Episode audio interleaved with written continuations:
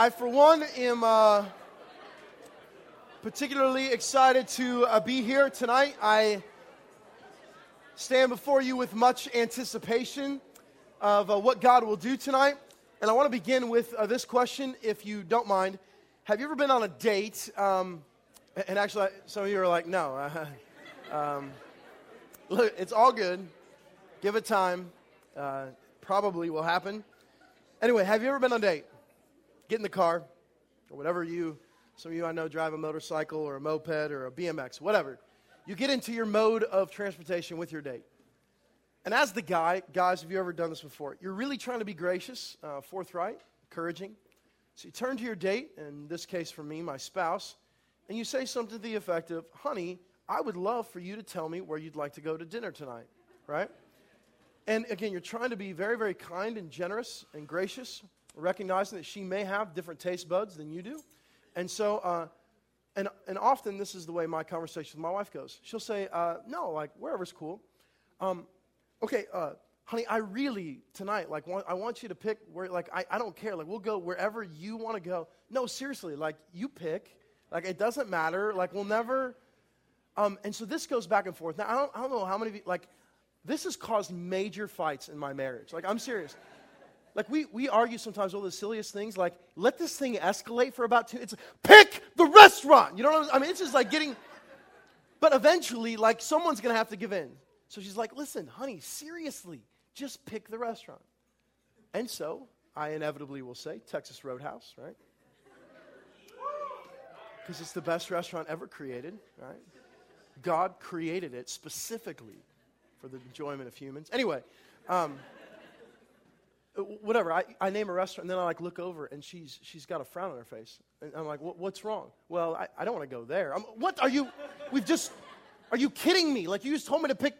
Has that ever happened to you? Right? Like it's crazy. It gets so frustrating when uh, all of a sudden you're trying to be gracious in planning, and uh, your plan goes awry. We find ourselves very uh, planned people. Some of us. How many of you guys ever had a trapper keeper when you were younger? Right? You guys remember those?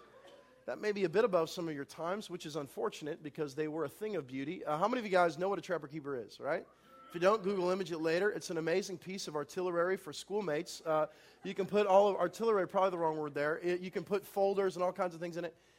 Anyway, how many of you guys would confess to being like really, really planned out? You're planned to a T. That's your personality. That's who you are. Everything's written out. Okay. Several folks, other people are still writing the question down. You're so planned. Uh, how many of you guys are really like you're fly by the seat of your pants, go with the flow kind of folks? There you go. Yeah. Some of you didn't even hear that question. You're texting someone. Anyway, um, many of you know I, I, love my whiteboard. And so as we're get, getting going tonight, I wanted to take a, show you a picture of my whiteboard uh, from today. This was what it looked like. Um, so uh, let's say, let's say, just hypothetically, I handed you a dry erase marker, which is an amazing thing, isn't it? Like, you give the normal human a dry erase marker, and it's like it's like candy to a kid. It just, at least for me, it's awesome.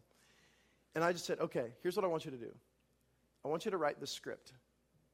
And you ask me because you're confused. What do you mean? Like I'm not a playwright person. Um, and I say, no, no. I want you to take these categories of your life plan, and I want you to write it out exactly how you think it should go what your spouse will be like, where you'll live, the ideal amount of children you have. Two and a half is not appropriate number. That's half of a child. That's not real, okay?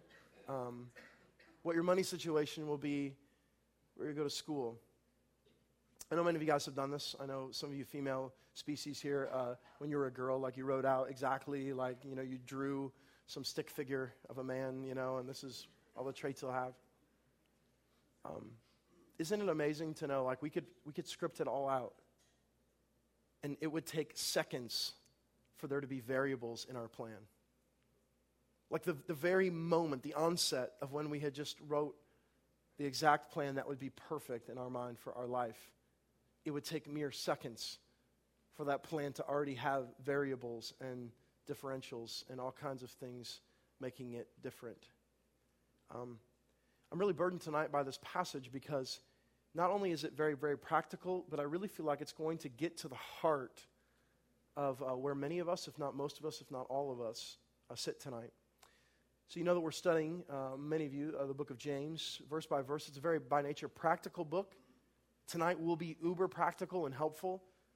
But I want to just remind you that the practicality that James has and offers us is all grounded in the gospel, okay, and what Christ has done and God in sending his son, as we just sang about. And so, as tonight will be practical, I just want to make sure that you know if you're here for the first time, we're not a self help church, okay?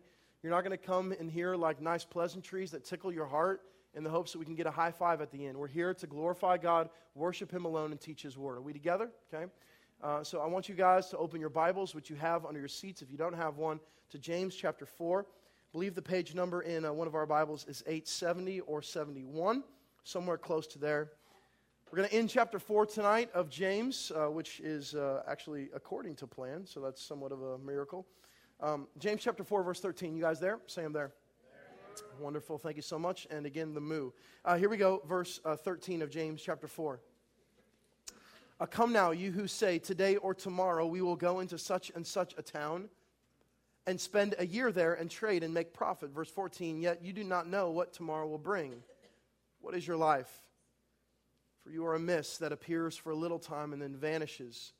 Instead, you ought, verse 15, to say, If the Lord wills, we will live and do this or that. And Verse 16, as it is, you boast in your arrogance. All such boasting is evil. And finally, in verse 17, so whoever knows the right thing to do and fails to do it, for him it is a sin.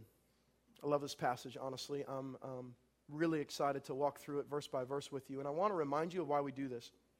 I know many of you live in the premise that a chapter a day keeps the devil away. You're more about quantity than quality. You open your Bible, point your finger, and then just try to engulf as much as you can, read as much as you can, thinking that God's going to give you a high five and some like book it, you know, sticker and a free personal pan pizza for those of you guys that remember those days. Like that's that's not going to happen. Like like God is interested in us learning about his character from his scripture. So the reason why we take small chunks of scripture is not to belabor the point, but to help you study.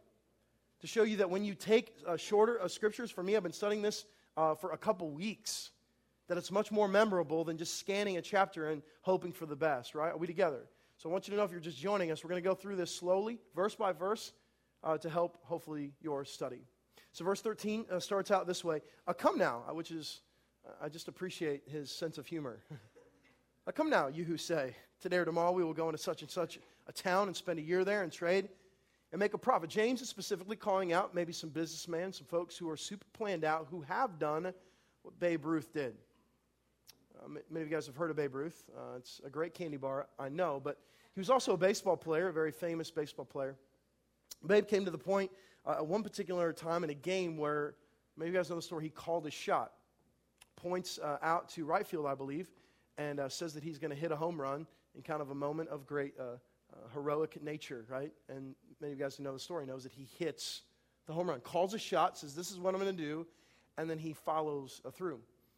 That's what James is saying that these uh, folks are doing. He's saying, You're saying, today or tomorrow, we're going to, go, going to go in such and such a town and spend a year there and trade and make a profit. So they do a few things. They say, First, we're going to go today or tomorrow. We take our future in our control in our hands. We're going to grab the steering wheel. We're going to go. And when we get there, we're going to trade. We know exactly what we're going to do when we get there. And we also know the result.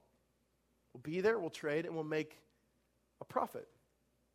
A problem is, and this is James's point, this plan has no regard for God. There's no room for God in this plan. It's all about what they deem possible, their plans, which certainly seem appropriate in their eyes.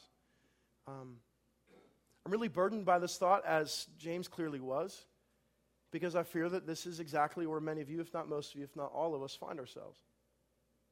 Our plans, our life, our dreams, our visions, our perfect life plan laid before us, always written down, if not written, certainly always thought. And really, like if that doesn't happen to the exact way that we had dreamed it, we wonder what's going to happen now, right? Well, I think it's really, really possible for this to be one of the most dangerous things for Christians. Uh, for this reason, put up my quote here.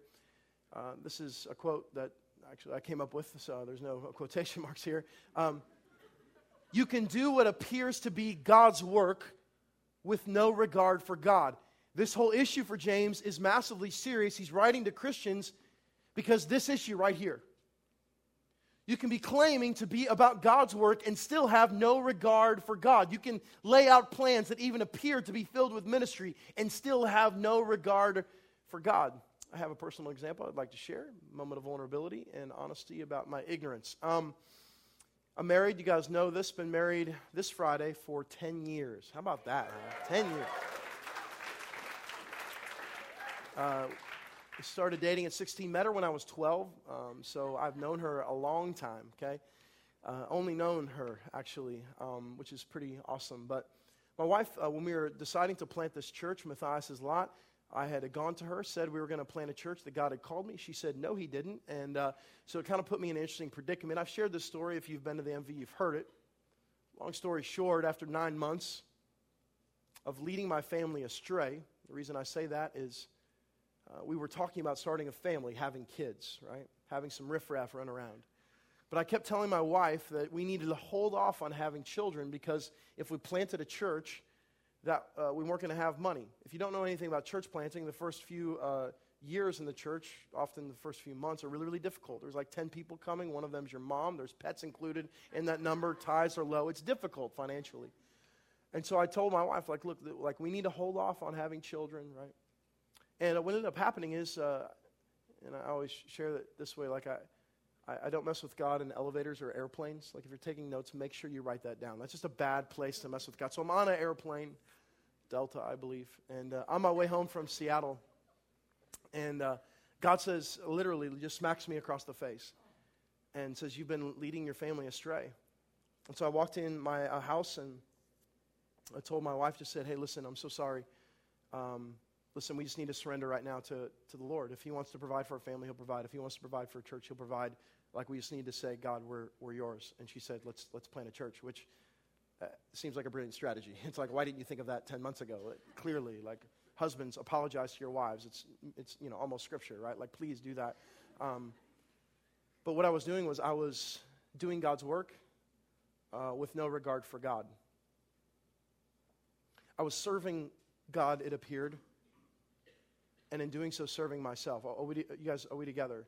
That's why, this issue, that's why this issue is so important to James. He's like, listen, um, if you think you can just go around and make your plans with no regard for God, you're mistaken. Okay? And uh, the scripture that really uh, points uh, to the power of this is uh, in Isaiah 55 that says this For my thoughts are not your thoughts. Can we just say, thank the Lord, right? Seriously, you're laughing and then you're like, oh, wow, that would be horrible. you know what I mean? Um, I love when the power of the word just sits on you for a second. You know what I'm saying? Think if God's thoughts were your thoughts. Think if you were equivalent to God. We would be in a world of hurt, wouldn't we? One of the most powerful things about this entire text is all the plans that you dream up.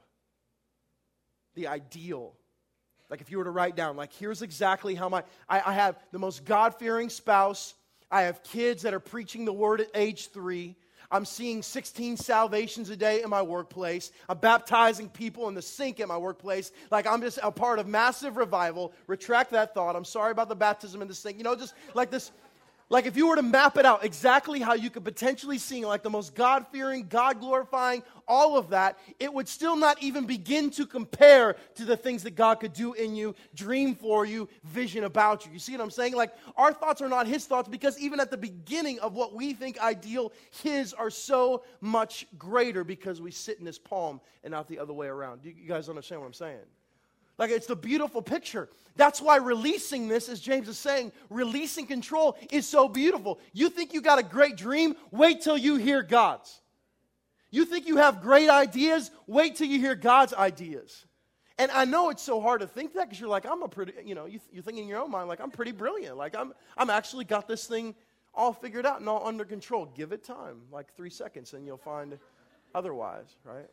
Neither are your ways my ways, not just thoughts, but ways and actions. Verse 9 of Isaiah 55 For as the heavens are higher than the earth, so are my ways higher than your ways, and my thoughts than your thoughts. This is why James is pointing out this issue. His ways are greater and higher. And so if you map out your plan with no regard for God, you have a whole world of hurt coming for you. And um, he lays this foundation to then make this a very, very uh, difficult statement. in verse 14. Yet you do not know what tomorrow will bring. You plan out tomorrow, say all this is going to happen, but you don't know what it will bring. This is just a great reminder, isn't it? Just pause. Just we have no idea what tomorrow will bring. I know we like to think that. It works both ways, blessings. Some of you will meet your spouse tomorrow. You're like, please, like that would be the best thing ever, right? You walk into Sonic, actually, the anyway. Uh, you walk somewhere in the Starbucks, right? And like there she or he is, like drinking that. I don't even drink coffee, that frappe or whatever the thing's called. Um, some of you who are in a financial duress tomorrow, it will just all go away. Something will happen and breakthrough. Some of you that walked in here hopeless tomorrow will have hope. Sometimes it works on the blessing side, other times in the tragic side. You don't know what tomorrow will bring. Who could have thought? If you're sitting in a car headed to the Dark Knight, that that would be the last night you'd ever live. Like, there's no way you could have ever predicted tonight there will be a gunman that walks in and he'll shoot people, and I will be one of them, and I will die tonight. Like, no one could ever dream that up. Um, similarly, I was sitting with a family in our church who telling me a story a couple days ago about uh, their brother in law who was 38, had two kids. Standing on a ladder, all of a sudden a piece of plaque from his heart falls off and he dies instantly. Like we don't wake up or think or live in the reality that we don't know what tomorrow will bring. We like to think that we do. We like to think that we have it all under wraps, um, but we have no clue. That's why it's so powerful what he adds here in the middle of verse 14. He says, uh, Then what is your life? Which is a phenomenal question. Because if we don't know what tomorrow will bring, then what do we do? Right? So you're like, uh, actually, now that I think about it, being a cave dweller would be pretty appealing, right? Like if I don't know what tomorrow will bring, I'll just find a nice heating and cooled cave with a great pillow, you know, maybe cable, you know, some little person that brings in food, like whatever. Like you, you think that this would be good, right? Um, I feel like that we have two responses really to not knowing what tomorrow will bring. And again, like we just live and so oftentimes don't think about it, and even now you're f- starting to feel the weight of it. Not knowing what tomorrow will bring, both blessing and trouble. Some of you just get filled with anxiety about that. What, what is it right now in your life? The situation, the story, the thing that you're consumed with? What is it? Huh? What is it that you're like, you walked in here thinking about, you're still thinking about it, you're texting about it right now? Like, like what is the thing that's got you burdened, right? Um, you're wondering, like, how is it all going to play out? What's going to fall through the cracks? How is this thing going to all. And one response is just anxiety. You get filled completely burdened, bogged down, weighed down with the stress of it all. And that life takes no regard for God. That life has no God in the picture. I could begin to share the numerous passages, including cast your anxieties on him because he cares for you, as just one example. But if that's your response to you not knowing what tomorrow brings, then you find yourself right now, as many of you are, just sitting in your anxiety. I don't know what's going to happen. Please, I don't, I, I can't. And God has nowhere a part of the, is nowhere a part of the picture. Still seeking wisdom from others, still trying to, and no communication with the Lord. The other side of the coin is not knowing what tomorrow brings actually makes you excited because it's adventure, right? These, these are followers of God. Have you guys ever wanted to go on a safari? Like there was something so much in my heart. I haven't done it yet. I really want to. Like just like drop me in Africa somewhere, put me in a jeep, and I just want to like hang with kangaroos. You know what I'm saying? Like this would be, it would be brilliant. I love adventure. Listen, we all love adventure. Are kangaroos in Africa? You guys are. I feel like you guys are questioning my judgment, aren't they? Australia? Okay. Whatever. Are lions there? Like whatever. You pick the animal. I don't care Rabbit dogs. You know what I mean? Whatever. All right? We should be people that thrive on adventure. Why? Because we don't know what tomorrow brings, but God does, and we sit underneath His authority, underneath His sovereignty. Sovereignty, the way I could best put that word is His kingship. He is king over all, sits on the one throne, right? And so, as we wonder what we should be responding to, it's either anxiety or adventure. And so you're like, well, how can you be adventurous when trouble comes? Well, that, that's easy. when trouble comes and you're adventurous, you still know that God's in control. And so you sit underneath it and wonder how it is that you can still give God glory in it, right? Like that's part of the adventure. I confessed uh, at our marriage retreat this past winter that my marriage, like the thing that will kill marriages quicker than anything, is if you lose the sense of adventure. I would say the same about your faith. If it's become dull and dry and bored, that's not the way it was intended to be. Why? Because you don't know what tomorrow will bring. Use that to your advantage. It's a blessing, it's not a curse. If you knew what tomorrow would bring, that would be pretty dicey. Agree? Like all we would be so consumed about helping shape, maybe that not be so. If you knew the tragedy that would happen tomorrow in your life, you would be so consumed with it now, you wouldn't even be able to see what God was doing in it. Are we, you guys understand? Right. So then he says this What is your life? And please see this next part of the passage. For you are a mist that appears for a little time and then vanishes, a mist. Um, I uh, have determined, I told my good friends this, that my favorite thing to do in the entire world is to go snow skiing. Uh, any of the rest of you guys? Like, literally my favorite thing in the world, okay? All two of us, we're going to go sometime.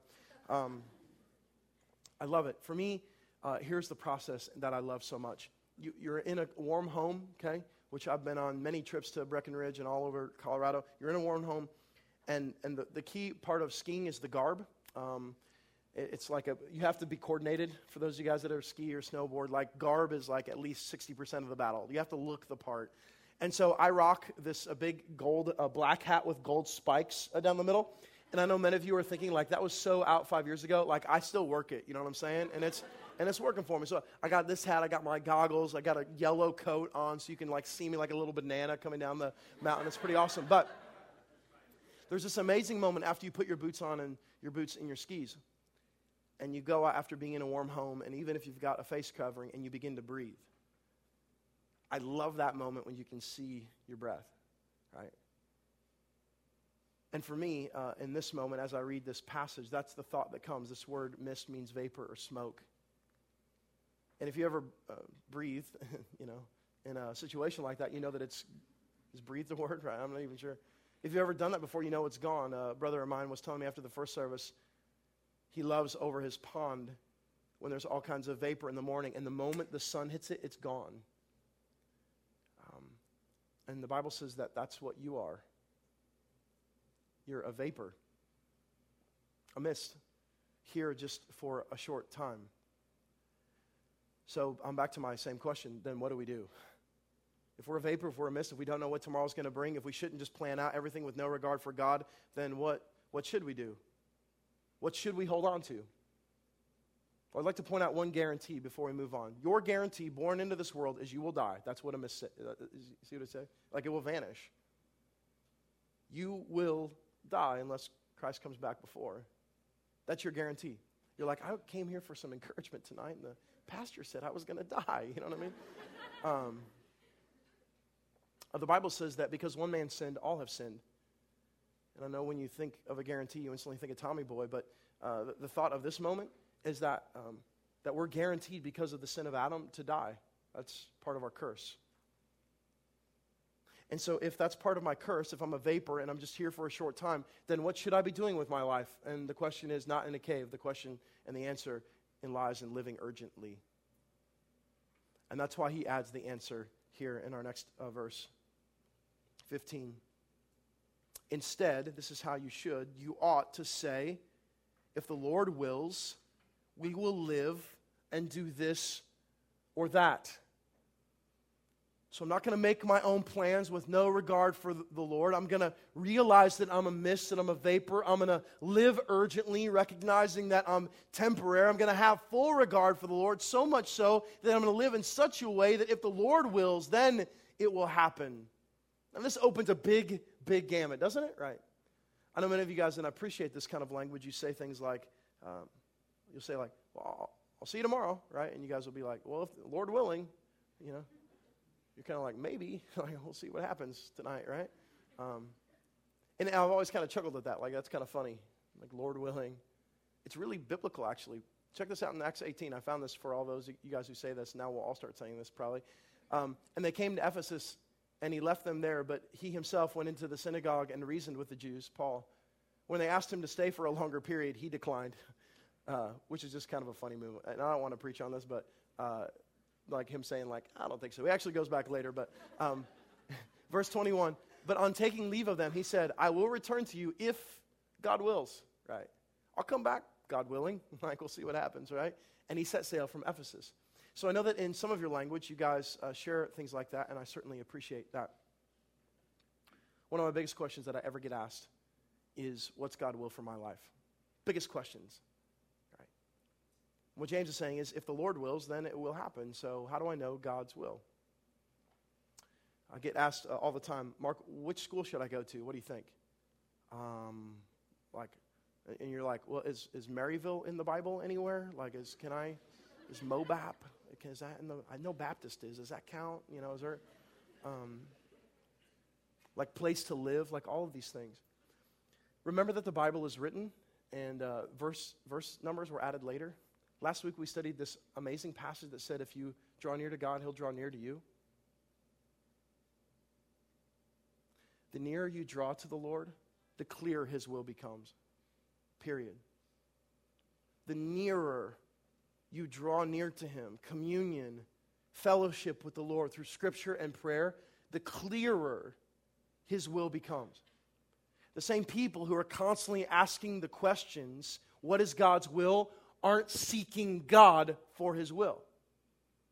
All they want is the answers. They just want wisdom. They want to feed off of the things that God should have. I know He's probably got the best answers, so if I just go there, then maybe He'll tell me and I can do it, but really not have any focus at all for God Himself.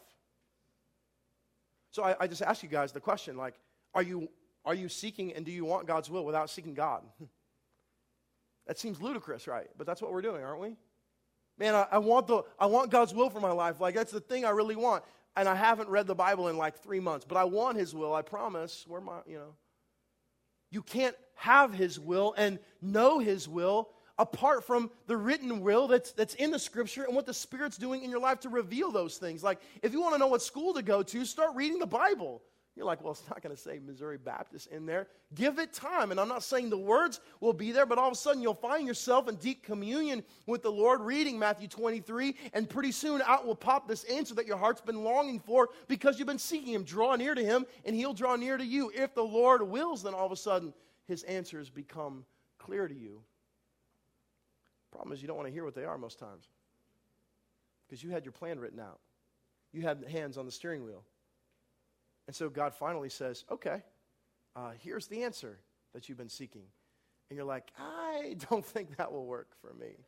Um, I mean, I'm glad you answered and all. Finally, it seemed like it took forever, like all of 10 minutes here I've been asking, right?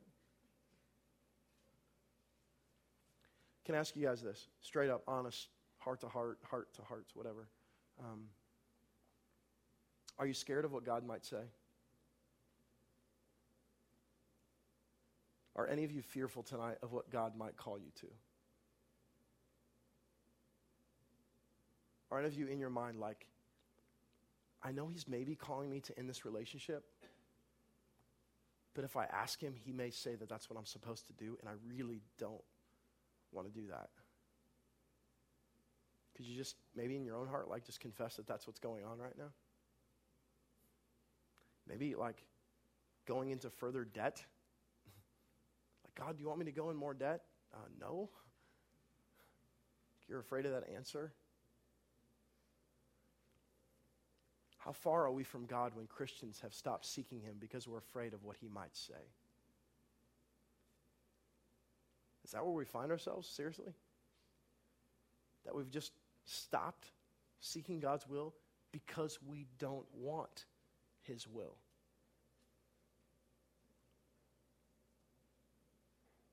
Powerful thought that he adds this thought to. In verse 16, he says, As it is, you boast in your arrogance. All such boasting is evil, as it is. The reality is, you're boasting in your arrogance. Here's his point. This is beautiful. Check this out. This is actually the thing that's most got my heart stirred tonight, so I do apologize, but um, I don't apologize. Just go with it. Um, When your hands are on the steering wheel, when, when you think you're in control, when you've come to cruxes in your life and you think you've made the decision, what happens when you succeed? Come on, you look in the mirror and what do you think? I'm pretty awesome, right? Like this was a huge decision and I made it. I sought out counsel from myself, right? Like, like I, I, came to this point where I made like I made the tough call. I made the tough call and it worked out. Like this is awesome. This is what I have done, right? When you've got your hands on the steering wheel, when all goes well, when you succeed, when you pull through, it's so easy to look in the mirror and say, Look at me, like this is incredible. What happens when you fail? That same person who had his hands on the steering wheel and succeeded and took credit, when you fail, taking no regard for God, you are so quick to blame others. Blame others and every other circumstance except yourself. That's how you can tell whether your plans are in the will of God or they're taking your own accord, and that's it. When you succeed, you give yourself glory. When you fail, you blame everything else. The flip side, when you come to moments of victory and joy after seeking the Lord and communion, taking great regard for Him, and all of a sudden He blesses in ways even beyond your comprehension, the glory goes directly to Him. You find yourself never in arrogance, never boasting, because you realize what a wretched man or woman you are and how deep His grace is. And so, whenever the success comes, whenever the, the joy comes, you instantly give Him joy. And then what happens in the trial, the trouble, the duress? What do you do? Instead of blaming everyone else, you start thanking God for teaching you. You start thanking God, as the scripture says, for our suffering that we could develop perseverance through it. You start thanking God for the ways that He's revealing your character and even some of the deepest points of your despair, real, realizing that He'll pull you out. Um, I feel like we find ourselves on the other, boasting in our arrogance and blaming others instead of glorying in God's will and celebrating even in the trouble or trial. This is uh, most illustrated by a passage that I'd like to share with you guys. No need to turn there. This is really, really on my heart. If you haven't heard a thing tonight, um, can you just hear this for a second, okay? In Matthew uh, chapter 16, Jesus uh, has just had this amazing interaction with a Canaanite woman. And the Bible says this Jesus went on from there and walked beside the Sea of Galilee. I've been there, beautiful scene, kind of mountainous behind. And he went up on the mountain and sat down there. Isn't that just an awesome picture? And I don't know how many of you guys picture Jesus with some like Fabio hair and it's like flowing in the wind, you know what I'm saying? But just, just imagine this for a moment. Like the Lord Jesus just had this amazing interaction with the Canaanite woman, and now he just heads up on the mountain and sits. Same mountain that he's prayed on before. He just parks it, you know? The Savior of the universe sitting. And here's what happens. And great crowds came to him. They've heard. They've heard he's a healer, they've heard he's a great teacher. They want to be around him and they bring with them the lame, the blind, the crippled, the mute, and many others. And they put him out, they put them at, at his feet. So he sits down, minding his own business, which is always the business of everything, right? And these people just start bringing the blind and the lame and the crippled, and they're just putting them at the feet of Jesus. What will he do? What's going to happen? What will the Lord proclaim? And uh, the scripture says, this powerful moment that he healed them. Just picture this amazing moment like Jesus sitting down on the mountain. People are laying people at the, feet, at the foot of uh, Christ, and he's just healing all of them. But here's the most intriguing part of the passage so that the crowd wondered. So he, here's what happened He's healing them, but there's no evidence yet because they're all right here. So they're, they're like everyone's sitting back, like, what's going on here? And Jesus, all at once or one at a time, however he's doing, he's healing them, but there's no evidence. And then look at this. When they saw the mute speaking, the crippled healthy, the lame walking, and the blind seeing, they glorified the God of Israel. So all of a sudden, they see the healed, and all they know what to do is to glorify the healer. They instantly connect their healing with the healer. They can't boast in themselves. It's clear in that moment that there's only one place to boast. Ha- have you ever found yourself in the deepest parts of recognizing your own healing? Could you imagine in this moment one of the blind men standing up and being like, I just did that. Like, I've been blind for 30 years. Boom, put mud in my eyes, good to go. You know what I mean? I know these rest of these guys, Jesus probably did this, but I worked this on my own, you know. Everyone would have said, You're crazy. Like, that's ludicrous. That certainly didn't happen. Then why are we doing the same thing? We are the healed. Can you remember just for a moment what God has pulled you out of? Remember what the pit felt like? Remember what your drunken stupor felt like? Remember what your sexcapades felt like and it never provided anything? Remember that? Remember? And all of a sudden, God, in His rich mercy, reached down and pulled you out of the pit and breathed life into your lungs and heart. Remember what that felt like? Well, the instant thought, the instant evidence should be the blind seeing, the lame walking, the crippled being healed. And those healed instantly boasting in the healer by releasing the control of their life and saying, It's you that I want to glorify. Your plans need to become my plans because your ways are higher than my ways. But what the church is doing is we're walking around healed and acting as if we have done the healing work.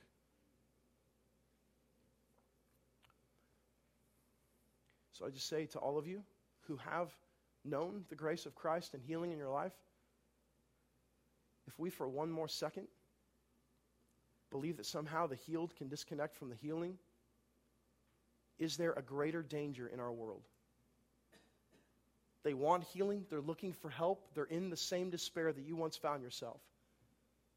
And they don't need a church that's looking in the mirror proclaiming their own glories. They're looking, looking. People who have no idea who the Lord is. I know this may not be con- this may be contrary to what you think. They're looking for a group of people to say, "We have a better hope and it's not in us," because they know they're hopeless. They may never confess it, they may, they may never speak it, it may never be written in any kind of document, but they know in their heart, in and of themselves, everything they try to control eventually fails. They're looking for something. We need to be the people, the healed, that say, hey, he's the healer.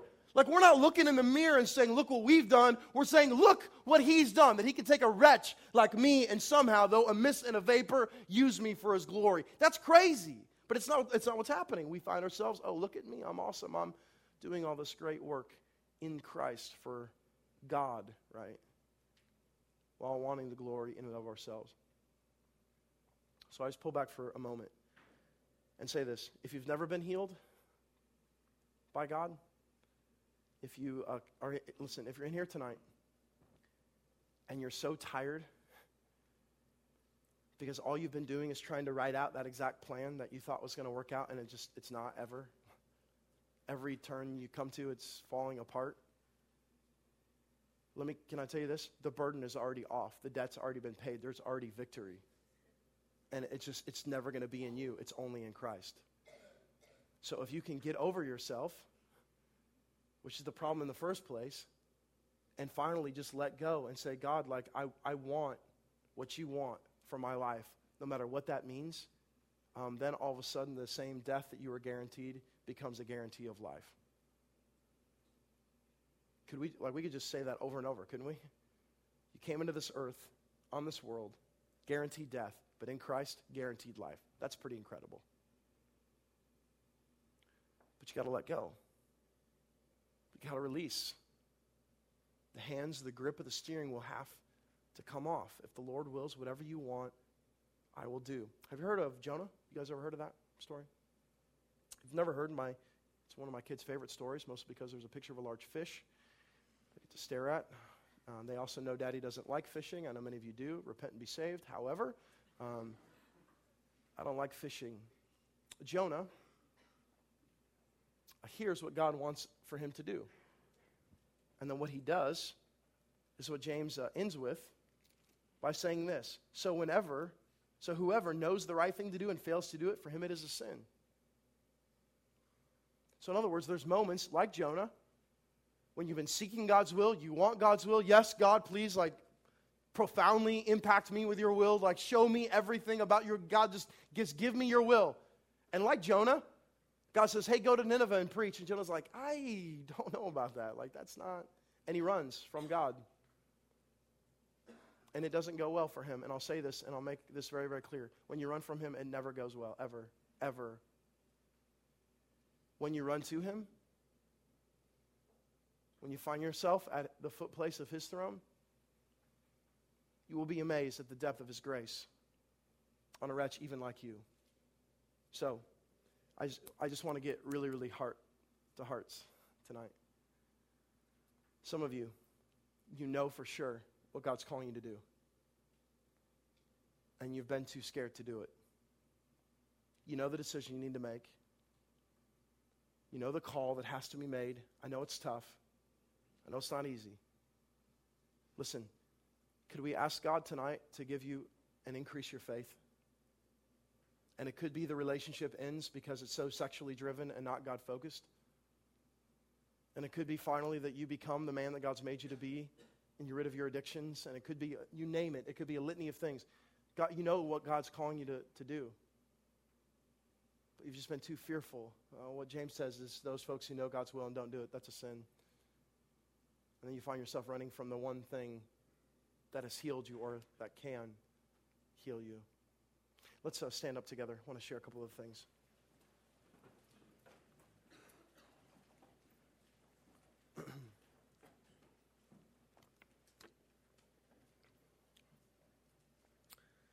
I think uh, what may be going through your mind is what was going through Timothy's mind. Timothy was a disciple of Paul.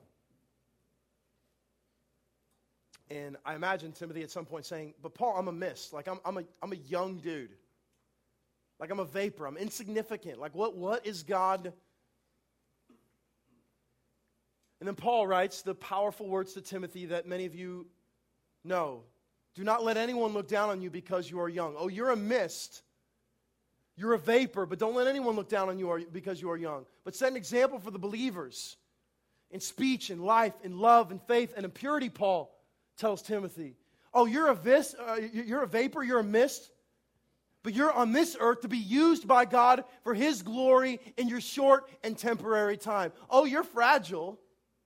Oh, that body of yours can go in an instant, and your heart and soul rest forever in eternity. But know this while you're on this earth, though temporary, still significant, still sons. Timothy, don't let anyone look down on you because you are young. You're a mist, but you're a mist. And so I just look at all of us tonight, including myself, who is deeply burdened by this text. And I say, I want to be reminded of what the healer has done in my life.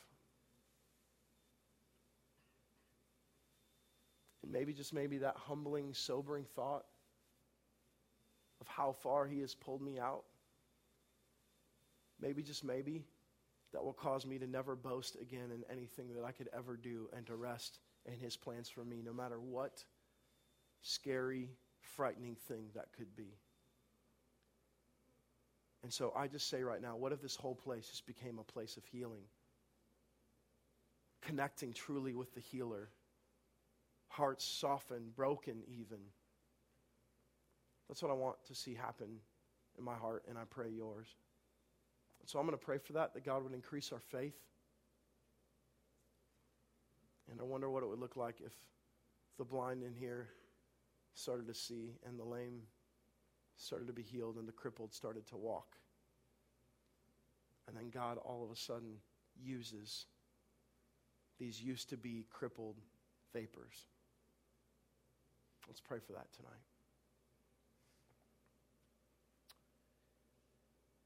God, I confess my own thoughts at times that my ways are more significant and better than yours and I repent of that to you.